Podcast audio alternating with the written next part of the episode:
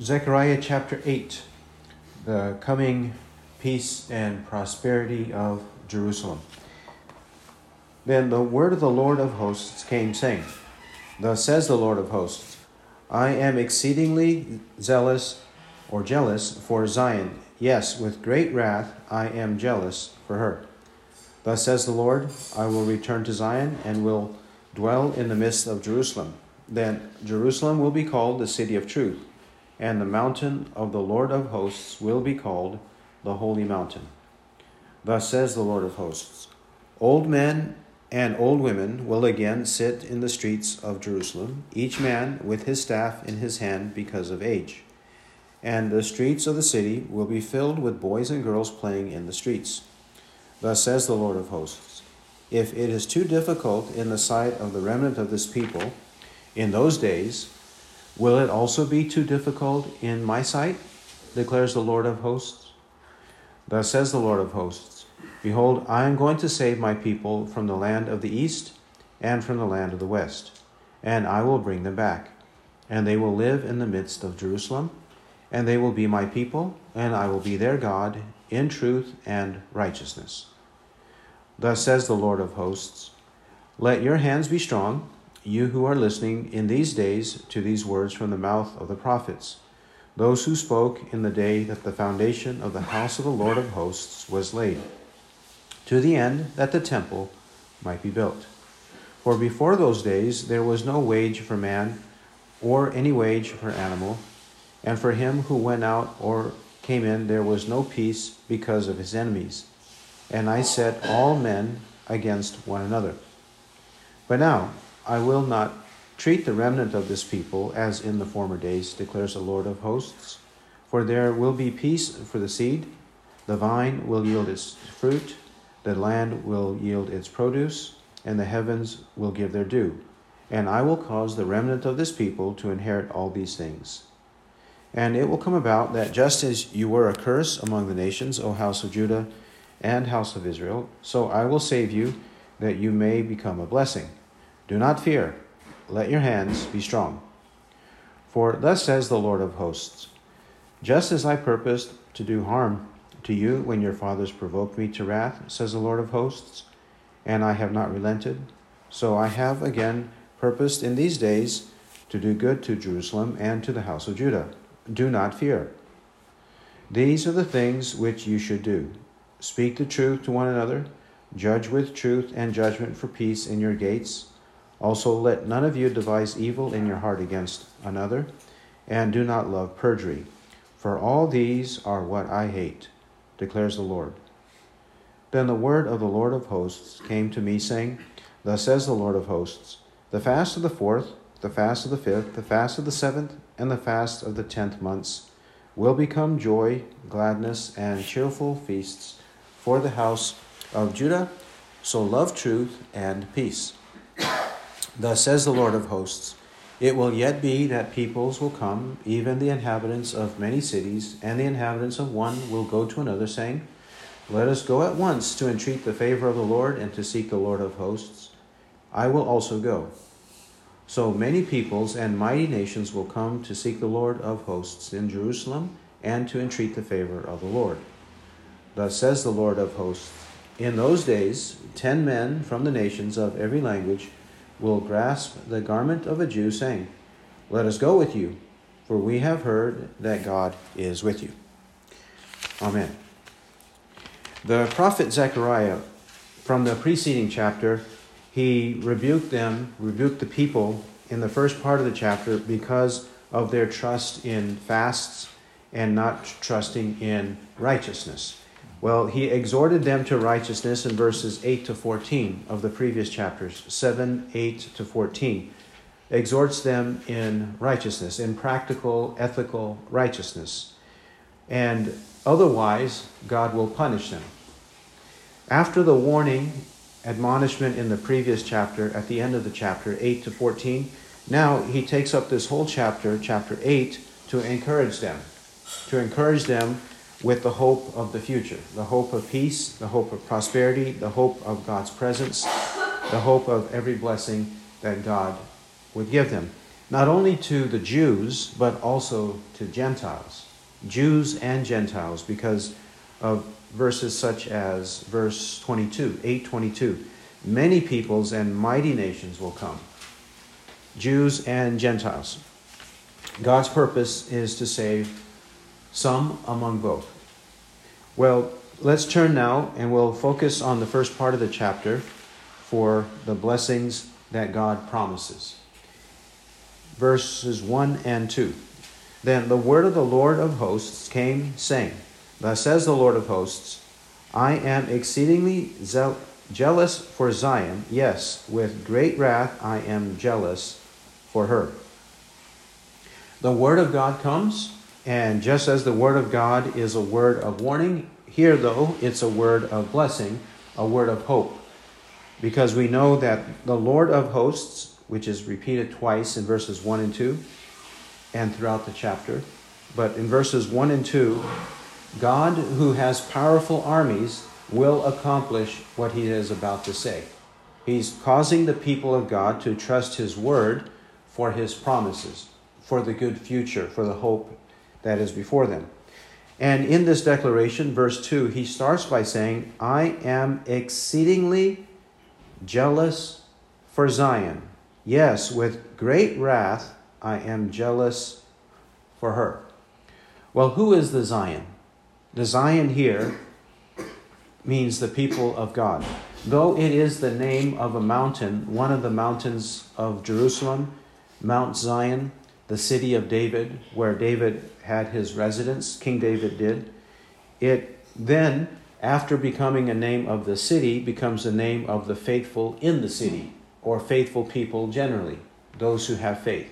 The scripture does this often, using the name of the city to describe the people of the city.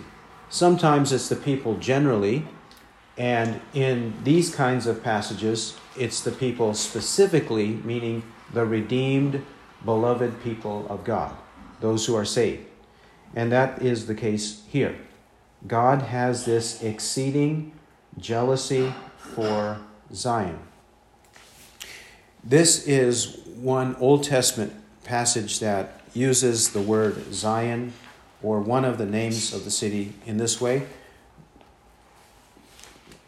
We see here that this is the case. Let's also go to the book of Isaiah, Isaiah chapter 1.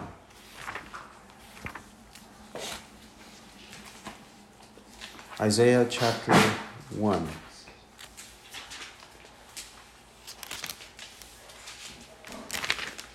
Where he's using the same terminology. Isaiah 1 And first, he rebukes them in verse 21, rebukes the city by saying, How the faithful city has become a harlot. She who was full of justice, righteousness once lodged in her, but now murderers. That's on the negative side. But then on the positive side, he says in verse 26, 26, Then I will restore your judges as at the first, and your counselors as at the beginning. After that, you will be called you, the people, will be called the city of righteousness, a faithful city. And 27 Zion will be redeemed with justice, and her repentant ones with righteousness. There, Zion, the name of the city or the mountain, is now used for the people. And here, in the, this positive context, verses 26 and 27, the favored people of God, those who are graced with his salvation and repentance, redemption. This occurs as well in the book of Galatians. The book of Galatians, Galatians 6 and verse 16. Galatians 6 16. And those who will walk by this rule Peace and mercy be upon them, that is, upon the Israel of God. Those who will follow the apostolic doctrine, he's saying, he pronounces a blessing on them, and he also calls them the Israel of God. Israel, though, has become the standard name for the nation. But here it is the redeemed people of the nation. Not just anybody, but the redeemed people of it. And that's how Zechariah is using the word. So context will determine whether we're talking about the literal city, literal mountain, all the people, or the wicked of the, uh, among the people, or the righteous among the people. It will be the context that determines it. And since here in Zechariah 8 2, God has exceeding jealousy for her, it must be in the good sense. Why? Because this is the Lord like a jealous husband making sure that his wife is protected. A jealous husband making sure his wife is protected. It's not using the word jealousy in a negative context or in a context of punishment. Not punishment for Zion, but protection for Zion, like a jealous husband.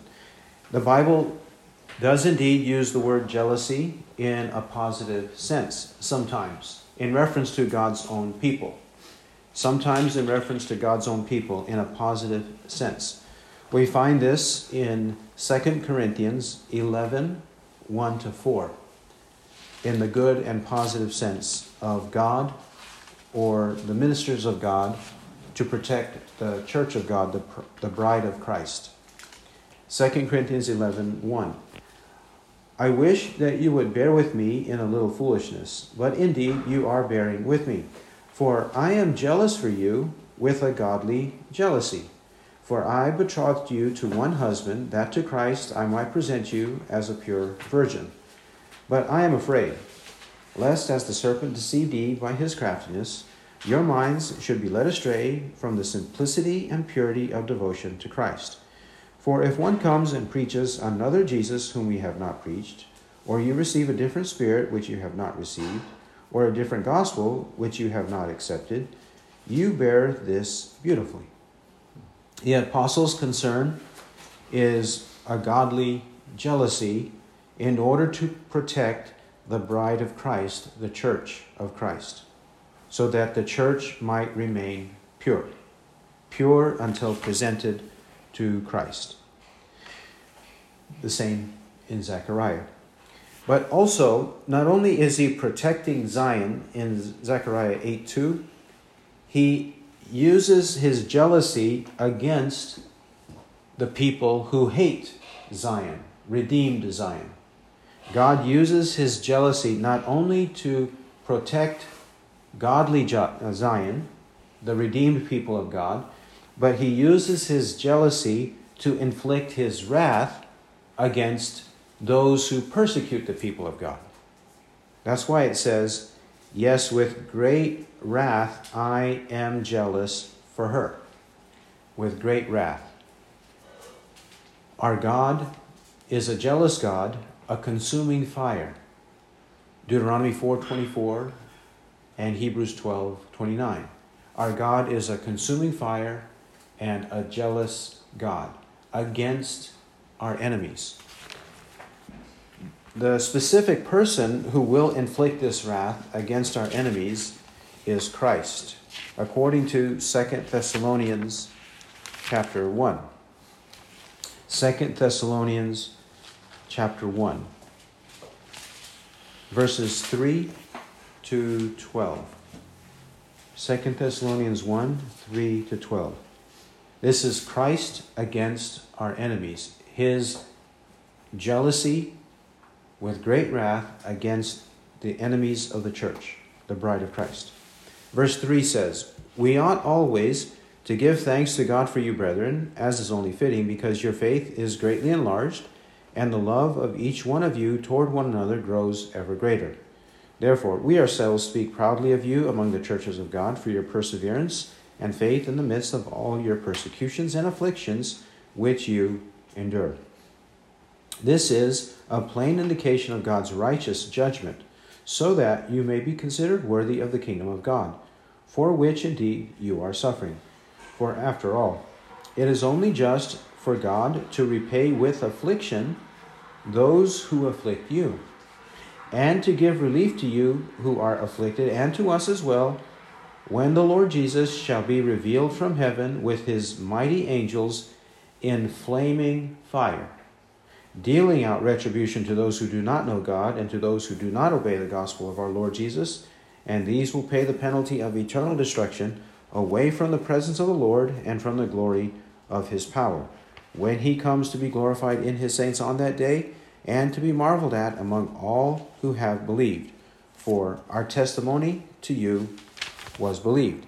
To this end, also, we pray for you always that our God may count you worthy of your calling and fulfill every desire for goodness and the work of faith with power, in order that the name of our Lord Jesus may be glorified in you and you in him, according to the grace of our God and the Lord Jesus Christ. When Christ returns, he'll come with mighty angels in flaming fire, dealing out retribution to the enemies of the church of Christ in great wrath, like it says in Revelation 6 16 and 17. For great is the wrath of the Lamb, and who is able to stand before him? Zechariah 8 3. Thus says the Lord. Many of these sentences in this oracle in chapter 8 are prefaced with that phrase. Why? Once more, to highlight the fact that God said it, therefore it's trustworthy. He doesn't lie, He doesn't renege, He doesn't change His mind. It will be fulfilled. The best example of that is Hebrews 6 13 to 20, where the apostle speaks of two unchangeable things that is, the promise and the oath attached to the promise. Whenever God makes promises, it's true, it's reliable. But he also adds oaths or oaths to it in order for us to have greater confidence that it will indeed be fulfilled. So don't take these expressions, thus says the Lord, lightly. It is the Lord speaking, so we must believe it. Faith comes from hearing, and hearing by the word of Christ. We have to hear it and then believe it. Verse 3 continues I will return to Zion and will dwell in the midst of Jerusalem. Why does he say, I will return to Zion and dwell in the midst of Jerusalem? Why return? Well, why did he part? Why did he separate from Zion? This is signified in the book of Ezekiel, the fact that he left. In the book of Ezekiel. In Ezekiel chapter 10, 10 1 through 10 well the whole the whole chapter practically. In ezekiel chapter 10 there ezekiel sees a vision of the glory of god departing from the temple and moving away from the temple.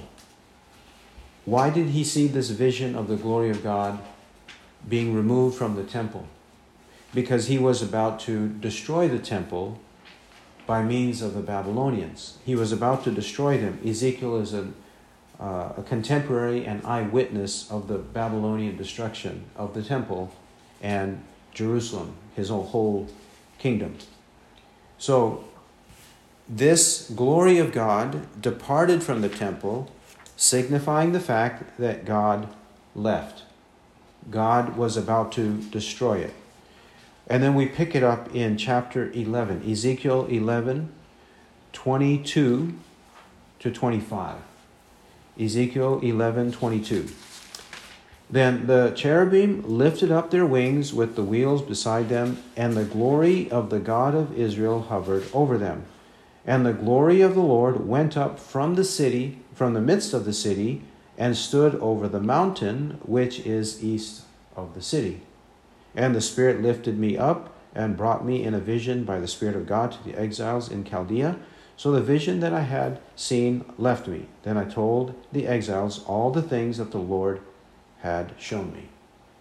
This is the glory of God leaving the midst of the city and going over the mountain which is east of the city. Likely he means the Mount of Olives. It went from one to another. But now God's going to return because of faithfulness, because of the remnant and their godliness, he's going to return. And he's going to dwell in the midst of the people. He's going to be dwelling in the midst of the people. So his personal presence is the assurance that he cares for them, that he loves them. His personal presence. The contemporary of Zechariah, Haggai, said similar words in, Zech, in Haggai chapter 2. Haggai chapter 2. When the people see the rebuilding of the temple and they see it in its initial form, they understand that it's nothing in comparison to the first temple that Solomon built. But then he encourages them in verses 4 and 5. Haggai 2, 4 and 5. But now, take courage, Zerubbabel declares the Lord. Take courage also, Joshua, son of Jehozadak, the high priest, and all you people of the land, take courage, declares the Lord, and work. For I am with you, says the Lord of hosts. As for the promise which I made you when, my, when you came out of Egypt, my spirit is abiding in your midst. Do not fear. When God is among the people, they should not fear. And in this case, specifically, the promise of the Spirit of God among them. This is what Zechariah is preaching as well. With the remnant, the godly remnant, God dwells in their midst. And when God does dwell in their midst, verse 3, then Jerusalem will be called the city of truth, and the mountain of the Lord of hosts will be called the holy mountain. Jerusalem or Zion will be called city of truth. Because truth characterizes the people of God. Not lies, not falsehood, not deceit, but truth. Lies characterize the devil and those who belong to the devil. John 8 44, you are of your father, the devil. He was a liar and a murderer from the beginning. John 8 44. But because God is in their midst and God dwells in them and among them, the God of truth ensures that they have truth, that they love truth, they possess the truth. He is the God of truth, Isaiah 65 16. Christ is the truth, John 14 6. And the Holy Spirit is the truth in John 14 17. If Father, Son, and Spirit are truth, and the people of God have God in their midst, both dwelling in them and among them, then inevitably they're going to be dominated by the truth, the word of truth, the message of truth, the message of truth. Ephesians 1:13, the gospel, or Colossians 1, 5 and 6, word of truth, the gospel. The gospel is in their midst because the God of truth has made it known to them and the people believe it. It's also God's mountain, and because it's God's mountain, it's a holy mountain. It's a holy mountain because God is there. It's inevitable that if God is there, it is holy. It has to be holy because He is there. Isaiah 6. Isaiah 6 and verse 3. Isaiah 6 3. He says, One called out to another and said, Holy, holy, holy is the Lord of hosts. The whole earth is full of his glory. That is who God is. He is a God of holiness. But as well, we who are following him are to be on the highway of holiness in the pursuit of the things of God. Isaiah 35 8. Isaiah 35 8. And a highway will be there, a roadway, and it will be called the highway of holiness. The unclean will not travel on it, but it will be for him who walks that way. And fools will not wander on it.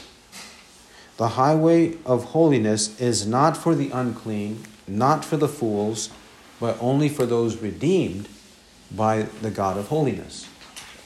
Those redeemed by the God of holiness follow holiness. 1 Peter 1 13 to 17. 1 Peter 1 13 to 17. Therefore, gird your minds for action, keep sober in spirit, fix your hope completely on the grace to be brought to you at the revelation of Jesus Christ. As obedient children, do not be conformed to the former lusts which were yours in your ignorance, but like the Holy One who called you, be holy yourselves also in all your behavior, because it is written, You shall be holy, for I am holy. And if you address as Father, the one who impartially judges according to each man's work, Conduct yourselves in fear during the time of your stay upon earth. God is holy, therefore we should be holy. That's actually summarized in verse 16, 1 Peter 1:16, which quotes Leviticus 11:44 to 45. Holiness. Holiness characterizes wherever God is and wherever the Holy Spirit is dwelling in us it should not be unholiness or wickedness. Nothing profane is associated with God. Nothing unclean, profane, foolish associated with God. Well, when God is present to protect and punish enemies, and when God is present to dwell among us, give us His truth, give us His holiness, what kinds of blessings do the people of God experience? Verses 4 and 5. Verses 4 and 5 describe living a quiet life, a tranquil and quiet life in all godliness and dignity. Verses 4 and 5. That was taken from 1 Timothy 2 1 to 7. That is, our purpose as Christians is also to live a tranquil and quiet life in all godliness and dignity. We are not menaces, we're not criminals, we're not trying to be loud, boisterous people, obnoxious people to anybody. And this here too. Verse 4 Thus says the Lord of hosts Old men and old women will again sit in the streets of Jerusalem, each man with his staff in his hand because of age. There we have the first blessing old age. We know that it's a tragedy when men die when they're only 30, 40, 50 years old. Usually, when they end up being 70 or 80 years old, and even more than that, that's when we consider that people have had a blessed life, whether believers or unbelievers. Here, in, this is in the case of believers. Believers having longevity without being tormented, without being persecuted, without being put to death, without diseases and anything else ravaging them. They live to be a long time, so long that they need to carry a staff to walk around. In one sense, it's a curse, in another sense, it's a blessing. It's a curse because they don't have the feet of a youngster, but they have lived a long life. They're 80, 85, 90 years old. So that's a blessing. And the sign of the staff is not necessarily a bad sign in that sense. That's what he's describing in verse 4. But on the opposite side, the youth. Verse 5 And the streets of the city will be filled with boys and girls playing in its streets. When boys and girls can play safely in the streets without fear of war, without fear of kidnapping, without fear of criminals, without any fear, with their parents and grandparents watching them on the porch, that's the blessing. To see energetic, joyful, innocent boys and girls. Innocent in that they're not committing crimes, they're not murderers and thieves. They are just playing with balls and bats and sticks. That's what they're doing on the streets. This blessing of peace is what God promises to his people. However, not everybody believes this, especially when they are in dilemmas. These people in Zechariah's day, they were in uh, a dilemma. Why? Because they were still under the yoke of the Persians. The Persian yoke was an easier yoke than the Babylonians, but it was still a yoke. They weren't independent. And their temple was being reconstructed, but it had not yet been fully finished. And because of that, those of us, and this happens to all of us, when we don't see the fruition of the Word of God, in the meantime, it's easy for us to lose track and to lose hope. So that reality is addressed in verse 6, verses 6 to 8. The reality that we ought to have our sights on God's Word because of who God is. God's Word because of who He is. Verse 6, our familiar expression. Thus says the Lord of hosts. If it is too difficult in the sight of the remnant of this people in those days, will it also be too difficult in my sight? Declares the Lord of hosts. If it's too difficult, if this would be a tremendous miracle for this to happen in the sight of the remnant of this people, you few, you few that I preserved from Babylon and in Persia and brought back here. You people, is it too difficult? Is this going to be an astonishing miracle? Is that what you're thinking? If you're thinking that way, that is too difficult. Is it also too difficult in my sight? God's saying. It's too difficult in your sight, but is it too difficult in my sight? Says God. This is a warning to men who look at the Word of God through their own limitations and use their limitations to limit God. They use their own finiteness, their own weakness to weaken the power of God. We shouldn't do that. Why should we not do that? Well, didn't Genesis 1 1 say, In the beginning God created the heavens and the earth? Who else created the heavens and the earth? Who else is able to create the heavens and the earth? Isn't that the first miracle of the Bible? Genesis chapter 1? Or sequence of miracles in Genesis chapter 1? If that's the case, God did it then. If He created, can He not recreate? Even if there's misery all around us? Or partial misery around us? Yes. Further, Genesis 18 14. Genesis 18 14. God said this to Abraham and in Sarah's hearing. Genesis 18 14. Is anything too difficult for the Lord? Is anything too difficult for the Lord? At the appointed time, I will return to you at this time next year, and Sarah shall have a son. Sarah, who was 89 years old, would be 90 up at the birth of Isaac. Nothing is too difficult for the Lord. He promised it, and then it happened. But closer to home in the time of Zechariah is Jeremiah. Because God told Jeremiah in Jeremiah 32, Jeremiah 32, and this prophet, Jeremiah, lived in the previous generation to Zechariah. And in chapter 32, Jeremiah was instructed to buy a piece of land in his native town, a piece of land. But the Babylonians were attacking, and the Babylonians were decreed by God to own it for 70 years. So, how in the world would Jeremiah or Jeremiah's descendants have possession of this piece of property? That's the dilemma. That's the question. So, Jeremiah 32, 16 and 17. After I had given the deed of purchase to Baruch the son of Neriah, then I prayed to the Lord, saying, Ah, Lord God, behold, you have made the heavens and the earth by your great power and by your outstretched arm. Nothing is too difficult for you. What did Jeremiah just do? He used the creation of the universe as his platform, as his premise to assert that nothing is too difficult for God. Nothing is too difficult.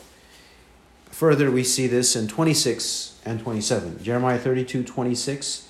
Then the word of the Lord came to Jeremiah, saying, Behold, I am the Lord, the God of all flesh. Is anything too difficult for me? And that's the same here. Nothing is too difficult, even in the time of Zechariah or in, in any future time. Nothing is too difficult. We do have an example of someone who did not believe God's word, and then someone who did believe God's word in the same context or same chapter. Luke chapter 1. Luke 1. When Gabriel, sent by God, the angel Gabriel, sent by God, went to Zacharias, the son of, or the father of John the Baptist, Zacharias and his wife Elizabeth, parents of John the Baptist. Luke 1:18. What happened to Zacharias and why? We may recall that he was struck with dumbness or muteness until the day that John was born. But why? Why did God curse him temporarily? Let's read Luke 1, 118. And Zacharias said to the angel, How shall I know this for certain? For I am an old man, and my wife is advanced in years. And the angel answered and said to him, I am Gabriel, who stands in the presence of God, and I have been sent to speak to you, and to bring you this good news. And behold, you shall be silent and unable to speak until the day when these things take place, because you did not believe my words, which shall be fulfilled in their proper time. And the people were waiting for Zacharias and were wondering at his delay in the temple. But when he came out, he was unable to speak to them, and they realized that he had seen a vision in the temple, and he kept making signs to them and remained mute. And it came about, when the days of his priestly service were ended, that he went back home. Then it tells us that Elizabeth became pregnant and then we pick up in Luke 1, Luke 1, in verses 26 to 38, Gabriel visits Mary and essentially tells her that she too will miraculously conceive a son, Christ. And then what does she say at the end of it? Verse 38. Luke 138. And Mary said, Behold, the bondslave of the Lord, be it done to me according to your word. And the angel departed from her. She didn't object like Zacharias. She said, Behold, the bondslave of the Lord, be it done to me according to your word. Does that mean she believed? Yes. Look at verse 45. 45. Elizabeth says this of Mary And blessed is she who believed that there would be a fulfillment of what had been spoken to her by the Lord. Elizabeth says it categorically Blessed is she who believed. Mary believed. This is what God is trying to inculcate in the people in Zacharias uh, Zechariah chapter 8, 8 verse 6. You must believe. Believe. He'll take care of you, He'll cause it to happen. And when it does happen, look at the blessing, how widespread the blessing is 7 and 8. Thus says the Lord of hosts Behold, I am going to save my people from the land of the east and from the land of the west. And I will bring them back, and they will live in the midst of Jerusalem, and they will be my people, and I will be their God in truth and righteousness. He is the one who is going to save them. Salvation is of the Lord. Jonah 2 9. He is going to originate it. That was Jonah 2 9. Salvation is of or from the Lord. The Son of Man came to seek and to save that which was lost. Luke 19 10. We love because he first loved us. 1 John 4 19. You did not choose me, but I chose you. John 15 16. In the same vein, Zacharias Zechariah in verse 7 says, I am going to save my people. God is the Savior, not man. Where? From where? From the land of the east and from the land of the west. He will save them, He will deliver them, He will bring them back. Verse 8 And they will live in the midst of Jerusalem they will live there peacefully, as he said in the preceding verses. And they will be my people, and I will be their God. As he intimated also in the previous verses, especially verse 3 I will return to Zion and will dwell in the midst of Jerusalem. Here, he expands on that concept by saying, They will be my people, and I will be their God. This promise was given to them when they came out of the land of Egypt, but it was a promise on a condition. It was not going to be an unconditional blanket fulfillment with no expectation, no fruit, no obedience of the people. It's in Exodus 19. Exodus 19, 4 to 6. Exodus 19, 4. You yourselves have seen what I did to the Egyptians, and how I bore you on eagle's wings and brought you to myself. Now then, if you will indeed obey my voice and keep my covenant, then you shall be my own possession among all the peoples, for all the earth is mine. And you shall be to me a kingdom of priests and a holy nation. These are the words that you shall speak to the sons of Israel. If the people obeyed his voice, kept his covenant, though God initiates, God causes, God brings about salvation in us, it's not a powerless salvation. It's not an impotent salvation. It's not a weak and feeble salvation. It has power to bring about a result in the people. That's when they are truly said to be his people and God, their God. 1 Peter 2. 1 Peter 2, verse, verses 7 to 10. 1 Peter 2, 7 to 10. He describes both believers and unbelievers, the elect and the reprobate, and what the elect receive from God and how God possesses them. 1 Peter 2 7. This precious value then is for you who believe, but for those who disbelieve, the stone which the builders rejected, this became the very cornerstone, and a stone of stumbling and a rock of offense. For they stumble because they are disobedient to the word, and to this they were also appointed. But you are a chosen race, a royal priesthood, a holy nation, a people for God's own possession that you may proclaim the excellencies of him who has called you out of darkness into his marvelous light. For you once were not a people, but now you are the people of God. You had not received mercy, but now you have received mercy. That means that this entails Jews and Gentiles, the blessing that is around the world.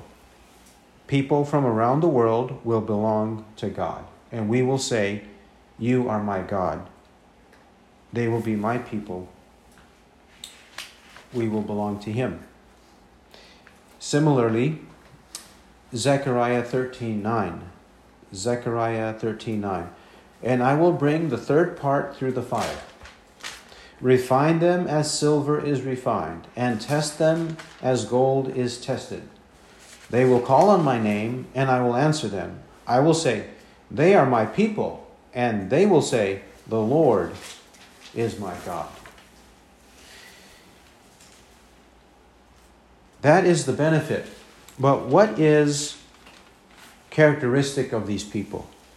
It says in Zechariah 8 8, in truth and righteousness. In truth and righteousness.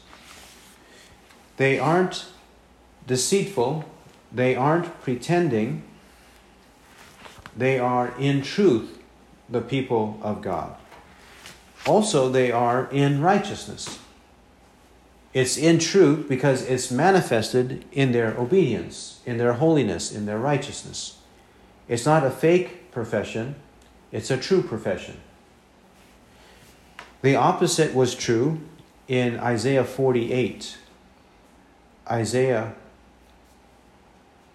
48, 1 to 5. Isaiah 48, 1 to 5. The opposite of what Zechariah is saying.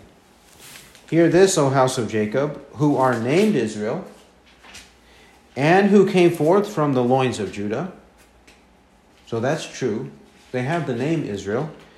Their bloodline is through the line of Judah. That's true. Who swear by the name of the Lord and invoke the God of Israel, but not in truth, nor in righteousness. For they call themselves after the holy city and lean on the God of Israel. The Lord of hosts is his name. This is how they proclaim themselves. They call themselves after the name of the holy city. They call themselves Jerusalem. We are Jerusalem. We belong to God. They lean on the God of Israel. They lean on his name. But not in truth and righteousness. Verse 2, uh, verse 1.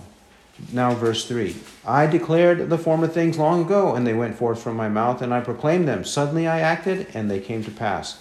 Because I know that you are obstinate and your neck is an iron sinew, and your forehead bronze. Therefore I declared them to you long ago, before they took place, I proclaimed them to you, lest you should say, My idol has done them, and my graven image and my molten image have commanded them.